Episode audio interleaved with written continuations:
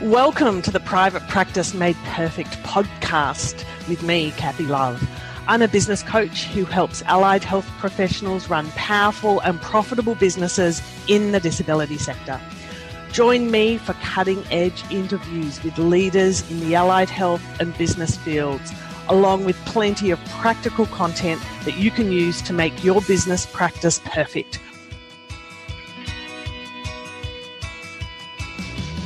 Hello, everybody. Super, super cool guest on the podcast today. Well, all the guests are super cool, but this one has been a bit of a catch because it's all happened so quickly.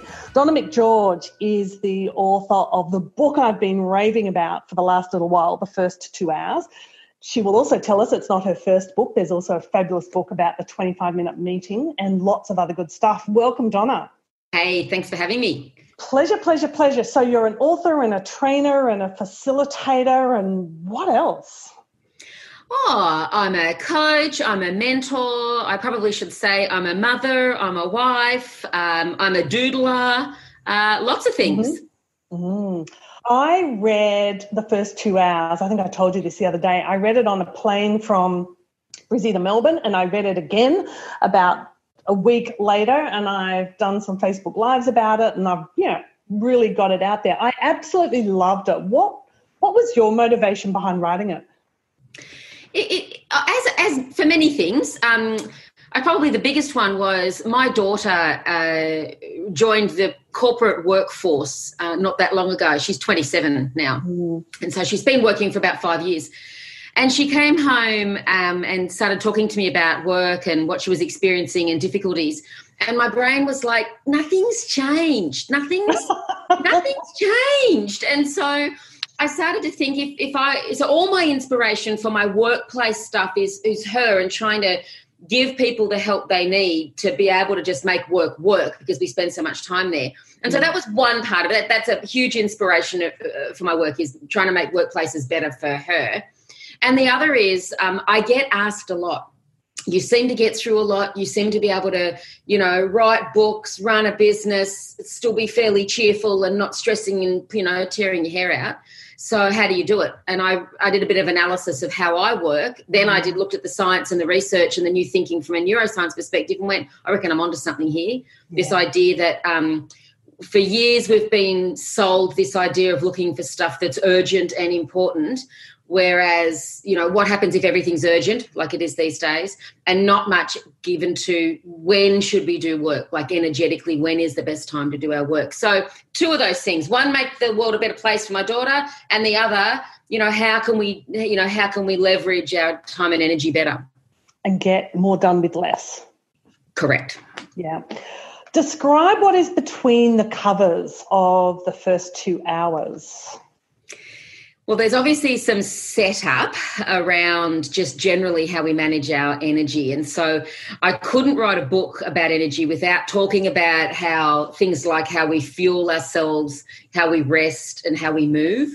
And I deliberately didn't call it diet and exercise because no, I best you don't. I wouldn't have read it. I know, right? You know, most people would have gone, "Oh, this is going to be one of those books," but it really just is about being mindful of how you move and how you fuel yourself for the outcome that you're looking for. So, um, I, for example, I just ate a cupcake. There, I said it. Um, so I'm not all about you know one being weird. exactly. um, now all I can think about is cupcakes. Thank you for that. You know you can like cupcakes? Yeah, yeah no worries. Sorry. Um, and so the the then so that's kind of the first little bit, and then the second part is how you divide your day up into four pieces: the first two hours, second, third, and fourth two hours. Mm. And what is given your energetic and your energy and your chronotype and your body clock and all of that stuff. What should you be doing in each of those quadrants? So that's the bulk of it. Let's take each quadrant. So the book is aptly titled The First Two Hours because that's the most important time of the day and research so there'll be some people listening right now that are saying i'm not a morning person i'm more of an evening person um, and i would say that your those types are, um, are more rare so about 75% mm. of us tend to have uh, more of a we have more energy and in fact our body from an evolutionary perspective is designed to be more mentally alert in the morning and have more physical dexterity or, or capacity in the afternoon. And so, whether or not you're an early bird or a night owl doesn't matter. Your body's designed for mental work in the morning and physical work in the afternoon. And so, what tends to happen is people, uh, all of us are involved in the information world now, knowledge world. And so most of our hardest work is thinking work, and we really should be doing that in the morning. And so the first two hours is when we should be doing our best, most highly valued, high impactful work, not email. Which is what we tend to do. We come in, loved, mindlessly go through email, right? I loved your commentary on email. It just keeps popping up. Evil mail. Indeed. So, what are the core activities in the first two hours? It's always going to be different. So, um, I was working with a group recently of, of photographers. Um, and the first two hours for them, the most important thing they should be doing, because it's, it's, it's what is going to have the most impact on your business and what requires the most mental capacity. And so for them, it was doing some editing of photos, following up on sales, those mm-hmm. kinds of things. Um, for any of us who work in corporate world, um, it's going to be, you know, maybe you've got a big presentation coming up and you want to block off those two hours to work on the slides and work on your scripting and make sure that you're going to nail that presentation. If you have to make some big decisions, there's a whole bunch of studies done that if you have to make important decisions, best to do them before midday. If you don't, you could be suffering from decision fatigue. Um, So there's some really interesting studies around that. Um, and so just basically anything where I need to use my head and I want to, um, and it's going to have a big impact on my world the numbers work. Yeah. All your money stuff, your performance numbers, business planning. Yeah, just the stuff that um, you know, if we were talking Stephen Covey, we might say big rocks. Yep. You know, the things that that if you you know, if you do them first and you do them well, they'll have a tremendous impact on the rest of your life day life whatever and so you know some people will say oh i have to do email at the beginning and and I would say, look, the emails you would do in the first two hours are the ones that require a really considered response, and you need mm. to think about it and concentrate on it. So it's okay to do them then, but that's only about 10% of your email. The rest of it, we just leave till later in the day. Yeah. And sitting in email is a ton of stuff that shouldn't be in email, I believe. So there's a ton of in house communication that happens in email, and I would uh, like to stick my neck out and sort of say that stuff should be happening in Asana or Slack or some other communication app where it's channeled and it's sequential and you're not hunting and using that search box at the top of your email to find the thread of things. So I, I think completely actually, agree. Yeah, I think you can reduce your email load uh, really nicely. Obviously, don't un- unsubscribe from your newsletter or mine, but all of the other ones. well, you know, I actually, if anyone's listening who is subscribed to me, permission granted to unsubscribe because um, most of what you'll find what i do is I, I, actually do unsubscribe from from emails because i get a lot of my content now as you say in other forms. Yeah. so if i want to read your stuff i'll follow you on linkedin or i'll follow you on instagram or twitter or on facebook and that's and i actually do a lot of my consumption of that stuff yeah. sitting in trams on the way to and from meetings in the gaps. And when i'm on the couch you know watching back episodes of star trek um, i'll oh, sit there and browse social media right? That took a dive. Did it? Sorry. Oh that, that yeah sorry. Okay. God. You oh, do you want to edit that bit on that it's gone from cupcakes to star trek. All good So email is just such a trap and it just shoots people's blood pressure up. And I could imagine it would be quite a learning curve to learn to to glance at email and pick out the one or two, three, one or two things that do have to get done in the first two hours. Uh, but to practice that surveillance is very, very liberating. Um, I completely agree. Now, I actually think a lot of people already do this. They don't just they just don't realize it. And so there's a large percentage of people that grab their phone the moment they wake up in the morning. And so it's literally by the bed.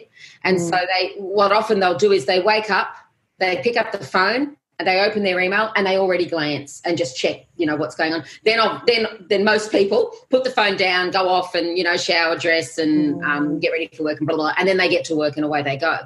And so, so I actually don't think it's as tough a shift as we think there's a couple of things. Um, you know, kind of back to your point around all the internal email that comes from various internal functions being done better in some kind of internal social media or group yeah. collaboration tool.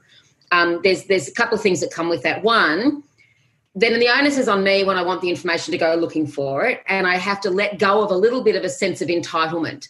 So, a lot of the email that we get has come from people saying in organizations, I wasn't informed, no one communicates with me. And so we get bombarded with that stuff. And so mm. IT are going to do some maintenance at some time and they need to let everyone know. So I think there's a sense of responsibility. So with no email comes great responsibility. We have to go looking for that stuff. Um, and the second thing is, I reckon we just need to, you know, compartmentalize that. And so, I, Outlook, uh, you know, is so great in terms of how it can organize and um, automate and all that sort of stuff. So I don't think we use that enough. I think many of us are still from the olden days when email was pretty clunky. Now it's amazing. It can do so much to help you be automated. Um, and so I think there's, there's a couple of things there that um, I think we need to think about, but also be mindful that we we are a bit addicted to it. Um, and so this it's a habit that we've formed of coming in and doing email first. And I reckon there's an opportunity for us to just start a new habit. Um, and and I've I've just been reading um, James Clear's book Atomic Habits, which is amazing. Um, oh, I haven't read it yet. Oh, look at that! Oh no, seriously good. Um, and and also Charles Duhigg, who wrote The Power of Habit. Both mm-hmm. of them talk about um, substitution rather than um, stop or abstention. Yep. Yep. Yeah, yeah. Yep. And so instead of doing email, it's it's plan what you're going to do in those first two hours so you don't end up trapped in the letting email run your day Yep. So that first two hours you describe as being uh, proactive, mm-hmm. uh, and it's about high impact task and high intensity work. What does the next two hours look like? You describe that as being reactive. Hmm. So most of us, particularly if we're leaders, we have to be able to respond to our team's needs. They um, they need stuff from us. People need our smarts um, in organisations, mm-hmm. and so if you remember, I said that um, up and you know the morning is for mental activity and the afternoon's for physical activity. We've still got capacity in the morning, so that's where I say that's where you open yourself up for meetings that's where if your team members need their one-on-ones to, to work on mm-hmm. projects and talk to you um, so you can actually i've still got the mental capacity to share my smarts with the world but it might be that it's important to them not as important to me. Um, so it would be really easy. So again you know i don't mean to throw stones because i'm a big fan of stephen covey but he talked about things that were important and not important and for me, it's like I just can't imagine a workplace anymore where anyone is doing anything that's just not important. Yeah. Just who it's important to. And so, in that second two hours, you're allowing yourself and you're being open to other people have stuff that they need from me. Um, and so, I'm going to make myself available to them. So, potentially team facing yep. meetings, communication, performance, troubleshooting, hopefully not too much. Uh, but the door's open I think the first yeah. two hours, the door's closed. Hopefully, you have a door to close. Uh, but the second two hours is door open and you're up for it. And it's not your agenda, it's actually, as you said, reactive. Someone else's agenda. And look, I really love your thinking around, you know, I might shut the door in the first two hours and then open the door. So that kind of bit got a bit of legs, you know, again. Um, there was a period of time where open door leadership, etc., was a big thing, and so mm. I'm a huge fan of door closed time. And even if you're in an open plan where you know no one has offices which is very common these days your team will get to know when you've got closed door energy about you. Yeah yep. Right? And so you set the boundaries around that so they know that at this time of day best not to interrupt because very shortly there's going to be a their turn and it's going to be their turn and it's going to be okay but you as the leader or manager or even just anyone working you can set those boundaries yeah so you describe it in your model as that second hour as being high intensity but low impact yep. activities I love that model. I'm just saying, I've got a, a, legal photocopy of it enlarged on the wall, but I won't tell you or your publisher about that copyright breach. Oh, so it's a thing. Cool.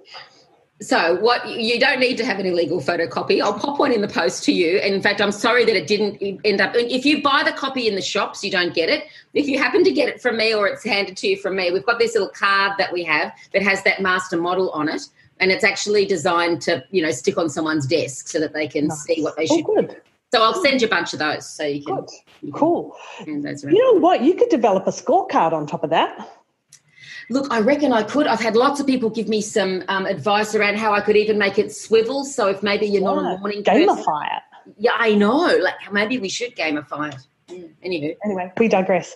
So then lunch happens. So yes. I, I can't remember whether this featured in your book. I'm a big fan of lunch. It is this bright yellow thing that sits in my calendar one of my mentors told me to put lunch in, luckily, a couple of years ago. And most days I do get out and do something resembling lunch. What do you come across in your training about lunch habits for people or lack well, of? I, yeah, so most of most of the time in a in a Western culture, and I you know quote unquote Western culture, we're really slack about lunch. Oh, um, And so we'll work through lunch. We'll say, "Have let's have working lunches." It's almost like anyone who chooses to take a lunch break is almost this. Oh, you know, like lucky you getting to take a lunch break. It's mm. all there's some kind of there's disparaging remarks or something. Now I learned the value of lunch when I lived and worked in China for a couple of years, and in China lunch is sacrosanct um, at 12 o'clock, the place empties out. And the only people sitting at their desk are the foreigners who have, you know, who are sitting there having a lunch meeting over the phone or something. And so um, I learned that you block that time out. No one ever books a meeting. And there's two things you do, or actually three things you do around lunch is A, you go have something to eat, and generally it's nutritious. Something so the Chinese are really good around their food, in my experience. You know, genuine Chinese food, not some of the rubbish we get here. Um, the second thing is you go for a walk, so you get out in nature somehow. Mm. And the third thing you do is have a nap. Oh, so wow. I know it was glorious. It took me a while to get into this groove. Um, the guy who was a Chinese guy would come back from lunch next to me and he'd put his head down on his desk for, you know, about 20 minutes and just have a little nap and then he'd be up and go for the afternoon, like, you know, ready to go.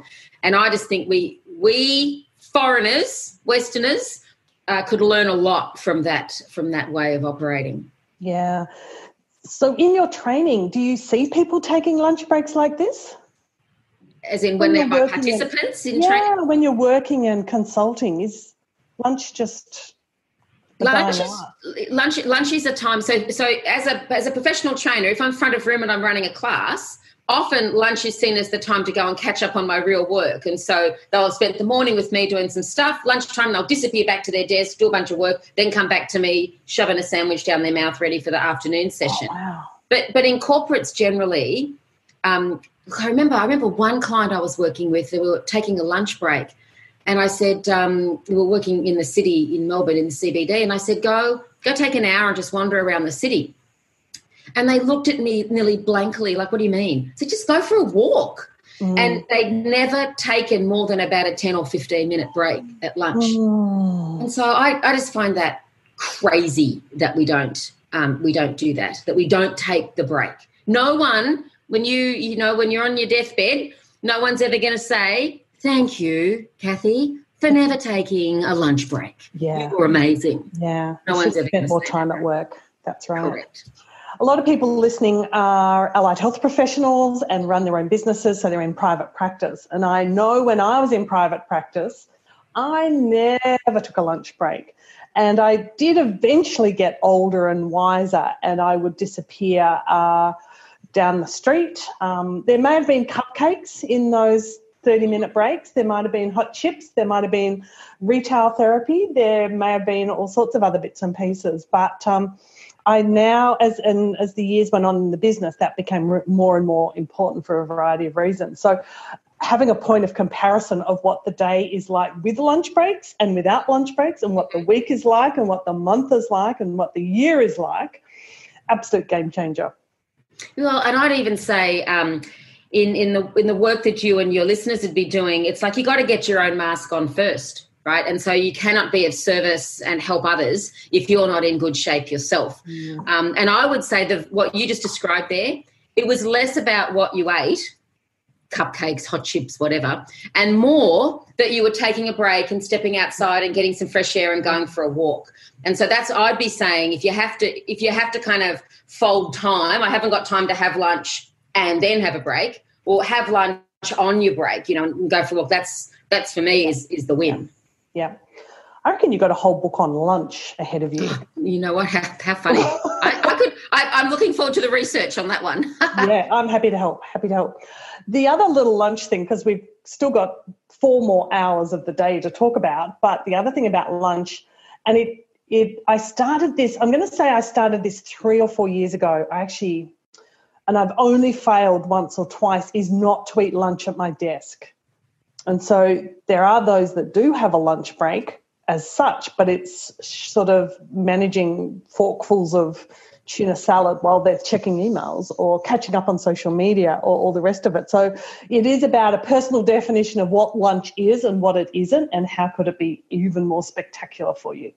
Well, look, I, I think there's something about what happens in spaces. So we anchor different states and thoughts and feelings mm. and, and stuff. So when I'm sitting at my desk, usually that means I'm in, in work mode, I'm in email mode, I'm in, you know, whatever that might be. I'm sitting at my desk to do work. Um, and even in my own home office, I've got a couch. And um, for me, when I'm on the couch, that's it, it, like the office is is you know pretty much one room but mm. when i go and sit on the couch that's when i'm taking time out yep. and so that's yep. i eat lunch over over on the couch so that i don't contaminate quote unquote my work space not just with the state contamination but even just the crumbs and stuff and I'm, you know like your computer doesn't work as well when under the keyboard if there's a few crumbs and stuff under there so yeah, yeah. and we'll just quickly drop this in conversation, move on to the rest of the day, but lunch when you're driving. So I've arrived at plenty of meetings and visits with um, relics of lunch uh, down the front of me. Uh, and yeah, that is the other place that lunch happens. Whether that's lunch, I don't know, it's open to interpretation, but is a bit of a foxy one. Well, I think what we need to do is to is, is separate having lunch with eating. Mm. Right. So if we're saying we're having a lunch mm. break, is a lot different to I'm eating something or eating lunch. Yeah. Um, and I would definitely say, yeah, I can't, I can't tell you how many times I've had a crack at eating something in the car and got there and sometimes I don't realize it and I look down all of a sudden and go, oh my God, there's a big splotch of something down there. Yeah. I know. Sorry, people.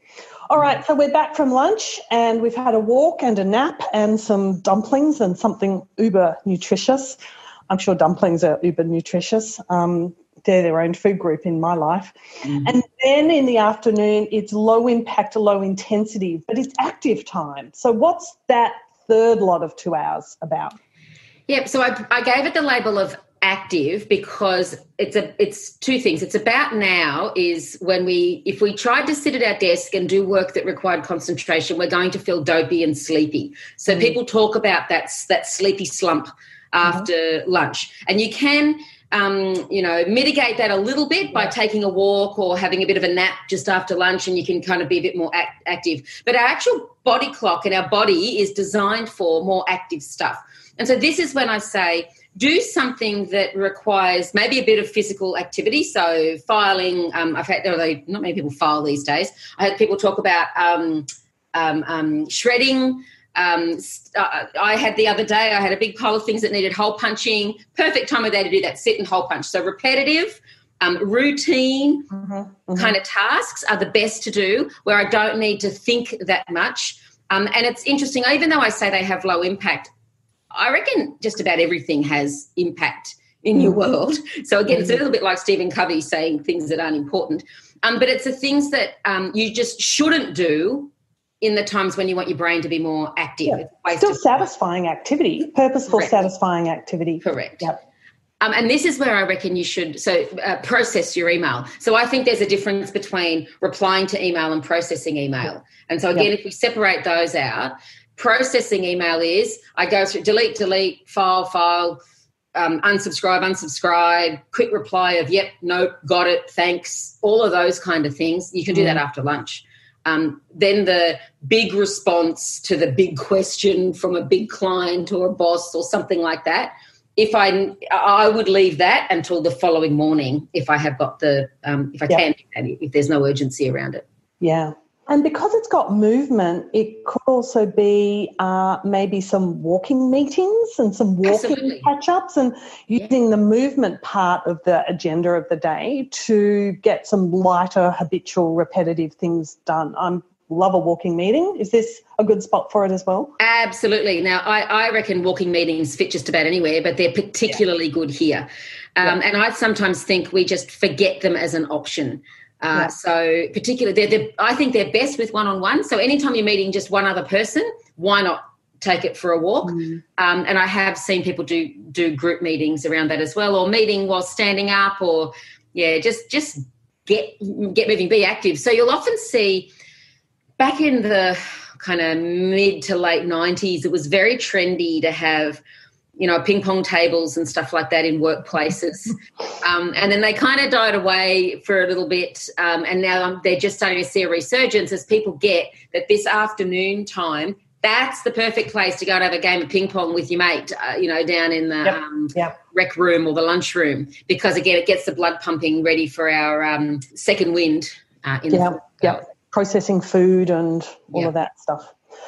Beautiful. And then there's the last two hours, which um, I, in my experience, I haven't always done this well. This has been one of my more recent habits uh, in the last uh, kind of few years. But I have a bit of a hunch that this could be really missed. And if you haven't managed the two lots of two hours prior to this, you're kind of on the catch up and you're blood pressure's going up and you're trying to pack the whole day into 90 minutes because you haven't allocated energy across the day. So I love this part of the day, the last two hours. It's low intensity, high impact, and it's about being pre active.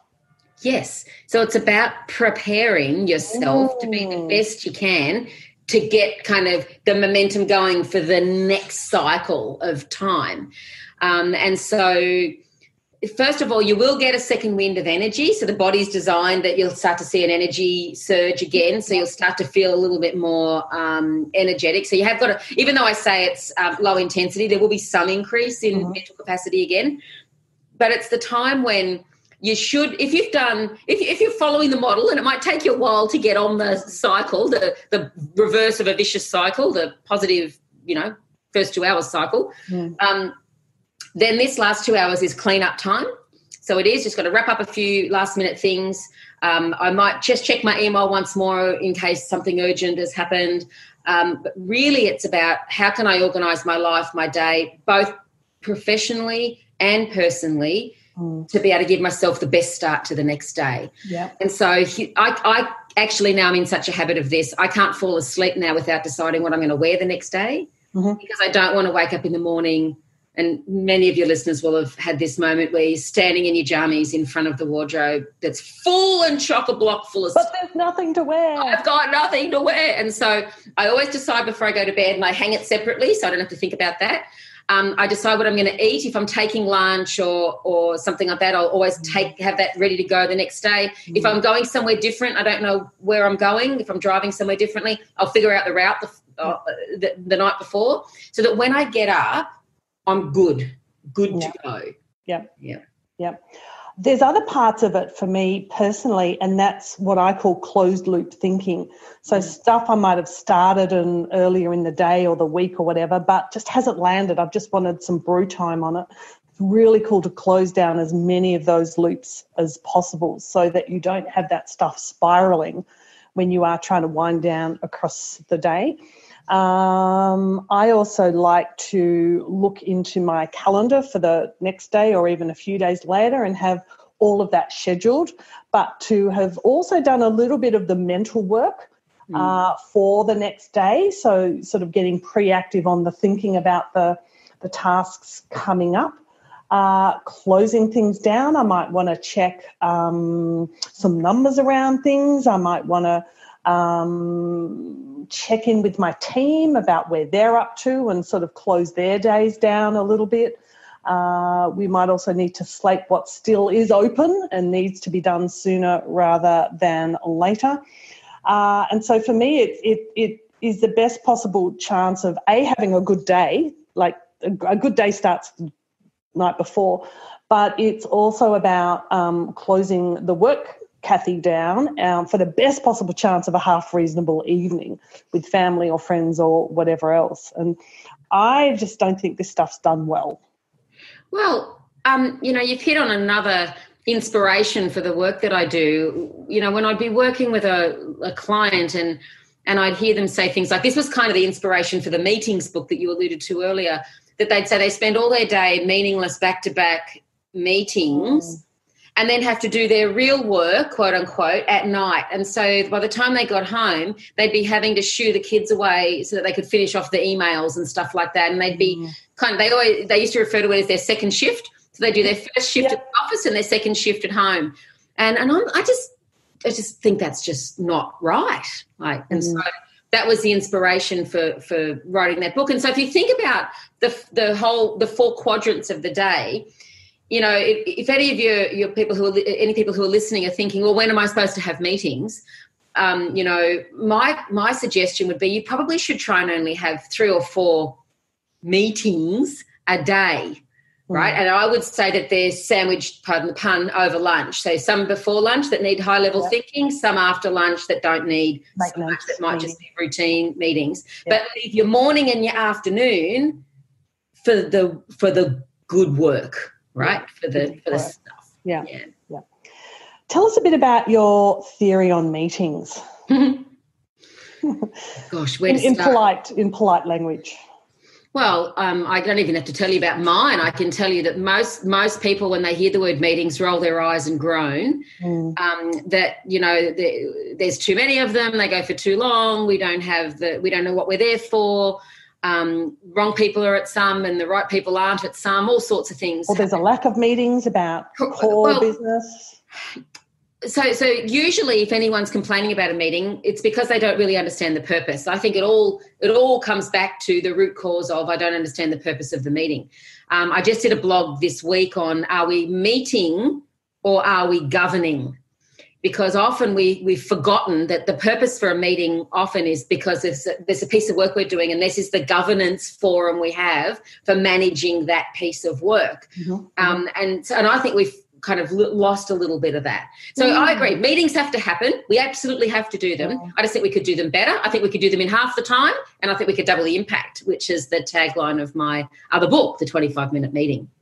Why 25 minutes uh, so I piggybacked on the back of all the research done by a gentleman called Francesco Cirillo, who wrote a book called The Pomodoro Method. Oh, he, let's get into that. I know, right? It's really cool. And he um, he discovered that he he tested a whole bunch of times across, you know, testing people doing work and how accuracy, focus, all sorts sorts of things were measured. And the magic number he came up with was 25 minutes as mm. the period of time that people, if they did work in 25 minute bursts, stopped for a five minute break, and then did another 25 minute burst, they were way more productive and got more done. So I wrote both of my books using his method. Um, and so, and I, I, I, don't mean to sound boastful, um, but I wrote both of those books in three months from con- conception to finished manuscript in three months, which if anyone out there is thinking about writing a book or tried to write a book, that sounds really unheard of. It was that, that very focused productivity. And Can so I just, sorry? Can be done. Absolutely. And so I just went to his thinking and thought, well, how can we apply that to meetings? So then I started looking at research around distraction, mm. um, around focus, some of the newer thinking from a neuroscience perspective around um, related to focus and um, multitasking. And some of the times varied from 18 minutes to 25 yeah. minutes. Um, and so I landed on 25. And then I've personally I've been running 25 minute meetings for years. Mm. So I then um, just yeah put put it all together in a book to help the good people of the world. Oh, amazing! So, how do you apply apply the Pomodoro technique in your everyday goings on? When it's it's often in the first two hours of the day if I want to overlap them. So if I'm if it's important to me to bang out 2,000 words for my book because I'm very scheduled about how I, you know, very methodical about how I write my books. Mm. And so I'll say, right, so the first two hours tomorrow, I'm going to dedicate to writing, and I'll split that into four Pomodoros. Okay. So four 25 minute chunks. And the five minute break, you know, you guessed it. I get up there from my desk. I go there to my couch, I take a break, and then I come back, right? yeah. You've actually, and when they mean five minute break, it is step away from the work. Yeah. Now I do allow myself sometimes a quick flick through Instagram. That for Mhm. me is taking a break. Usually though, five minutes is about enough time to go to the bathroom, pop the kettle on, make a cup of tea, grab a cupcake, and get back into it. Yep. And it's the break that actually gets you hungry for the next 25 minutes sprint as such. Well, yes, and there was some research done a long time ago by um, Frederick Winslow Taylor, who did all the time in motion work. Mm. And he found that even with physical work, so we're, we're talking mostly about mental work, but he even found with physical work it was a similar model. That um, I think he did a study where they were loading iron onto the back of um, railway uh, uh, carriages, um, and so he um, uh, found that men, the men who loaded for 25 minutes and then took a 35 minute break, and then did another 25 minutes and a 35 minute break, their capacity was 600% higher Mm. than people that did a full day with a 15 minute break, a half hour lunch, and a 15 minute break. And so, this idea of bursts of work, we're nearly designed for it physically Mm. and mentally. Yeah, cool. I um, run Pomodoro a little bit differently, similar but differently. I block out parts of my day where I'll work that method for maybe an hour, maybe two at the most, because I just forget to stop. Yeah. And I have timers, but I'm sort of in flow when I just overshoot the timer, whereas I'm I'm learning that the value is in the stopping. Um, but I run it on 25 minute tasks, but I also run it on 50 minute tasks and then have a 10 minute break. I, I don't know if I'm just a bit slow to get going with the thinking, but once I get going, I actually resent the having to stop bit. So I've stretched it out to 50 minutes.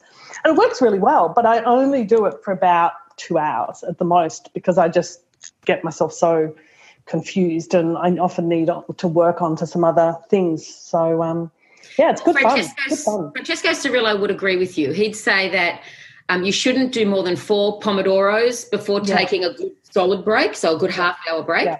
Yep. Um, Donna McGeorge would say, um, whatever works. Mm. So, so we're all so different and unique. So my books are all written around the I wouldn't say lowest common denominator, but the most common. So our bodies are designed for it, but, but of course we're all different. We're evolving. We don't know the impact of all of that yet. So I would say if you've got a system that works and you are as productive as you want to be, you're not tired, you're getting done what you want to get done, you're, you're achieving results, and I'd say keep doing it. If, however, you kind of got to the end of the day and you didn't quite get done what you wanted to, then I'd say try something else. You know, if Mm. 50 minutes with a 10 minute break works, keep doing it. If it doesn't, try 25 plus a five minute break.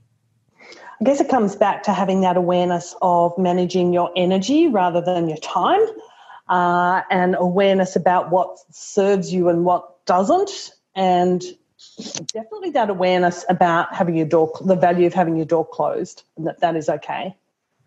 Yeah, that look that, that it's okay to focus. And so in in modern workplaces, we don't always have the capacity to shut a door, but we do have the ability to whack in some headphones. Yep. So that's that's kind of the new my door is shut signal. Mm, That you see someone with their headphones in, that that's usually a sign that that I'm going to have to quite interrupt which is no different to knocking on a door, right? Because you're going to have to pull the headphone out.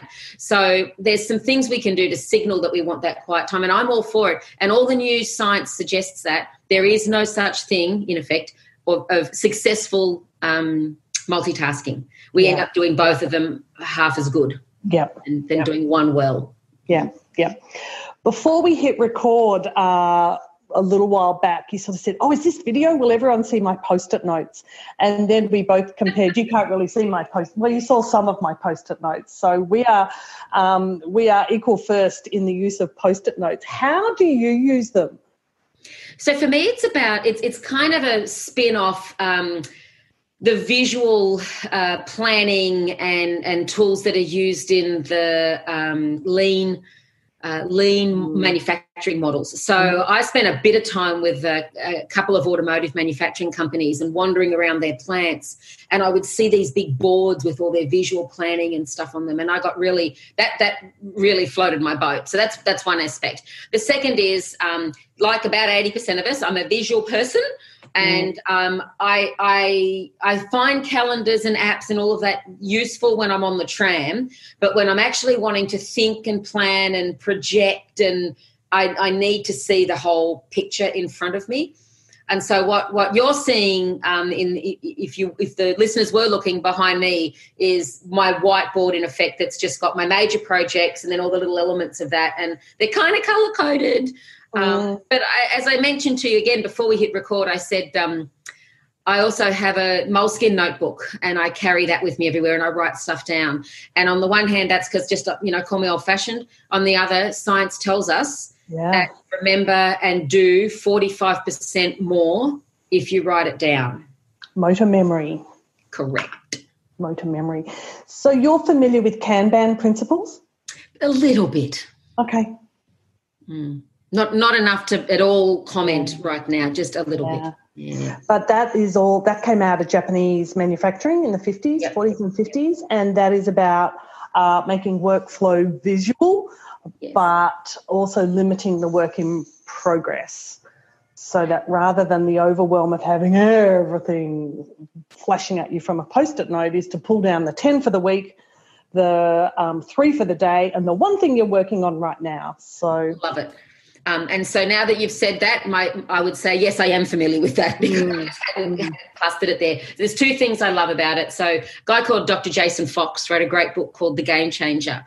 Um, and it was the key principle in it is making progress visible as a motivator. Yeah. a lot of people are motivated when, when progress is visible.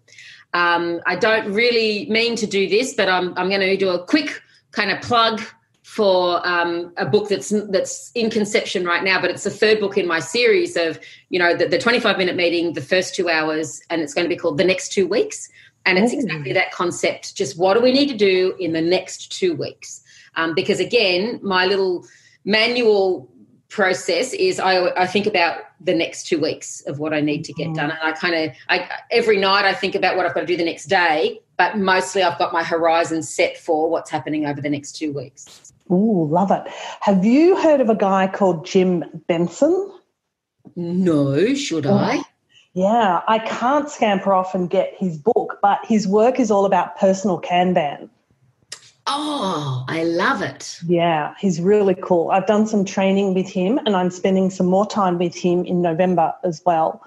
Uh, and that's all about how you pretty much take a 12 month business plan right down to 20 minute Pomodoro technique tasks. Happy day. I think he and I would get along just fine, don't you?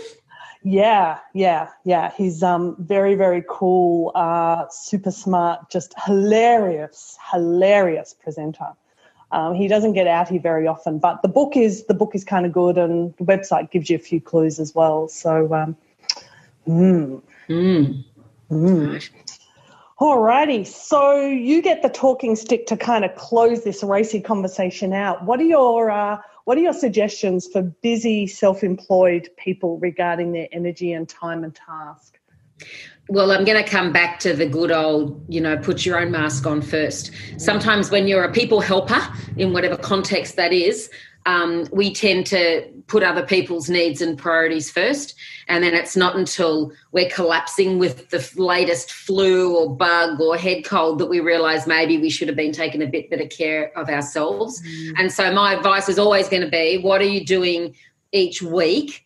To to take care of yourself and and because i'm not a huge you know diet um, person i am going to say and if that's grabbing a cupcake to spoil yourself. It's not so much the eating the, the, the cake, it's the, the time out to sit and enjoy. Mm. You know, it mm. took me about 10 minutes to eat the cupcake because A, it was so pretty, I didn't want to destroy it to start with. But I ate it with a spoon, so I wasn't just shoveling it in my face. And there was the mindfulness of that experience. Um, and so I think that's when we talk about the difference between lunch and lunch, I think that's what we're talking about. So are we taking care of ourselves? Are we, you know, what what are we doing on weekends? So if we're mm. busy nine to five, Monday to Friday, what are we doing on the weekends to recharge our batteries? Um, I'm a huge proponent of sleep. Um, oh. Our bodies are designed for sleep. One of my superpowers. Yeah, it's my superpower. People say, Donna, how do you do what you do? I'm like, I sleep every night, eight hours. Yeah. Yep. Um, and I do solidly. And I know what interferes with my sleep to avoid and I know what helps my sleep to do more of. And so, I mean, I don't mind, again, I don't mind a glass of wine from time to time, but I know the moment I have a glass of wine, I'm probably not going to sleep as well. I'm not going to feel as good in the morning. Yep. So, yep. Um, so, I'm very, very choiceful about when I, mm, I sleep. Sure. Um, and so, yeah, I'd, I'd, be saying, take care of yourself, sleep well, be have mindfulness moments, and and you know, self care is critical. The daily cupcake moment is what I've just written down. Maybe there's a book in that. oh, I hope there's a cupcake at least. oh, someone said to me, I was at, um, where was I the other day? Oh, that's right. I was doing the audio book for one of my books, so doing the recording. Mm-hmm, mm-hmm. and mm-hmm. Um, at the end of every chapter, well, actually, at the end of the first chapter, I said to the, the sound guy, I need to pause for tea. And he said, That's your next book. so it's pause yes. for tea, maybe it's pause for cupcake, you know. Yeah. So we can all pause for whatever we need yeah. to from time to time. Absolutely love it. Thank you so much for sharing up your wisdom. We've got to make sure that you come back and talk to us when this next book is uh, ready to go. So um, thank you, Donna. Absolutely my pleasure, Kathy. Thanks for having me.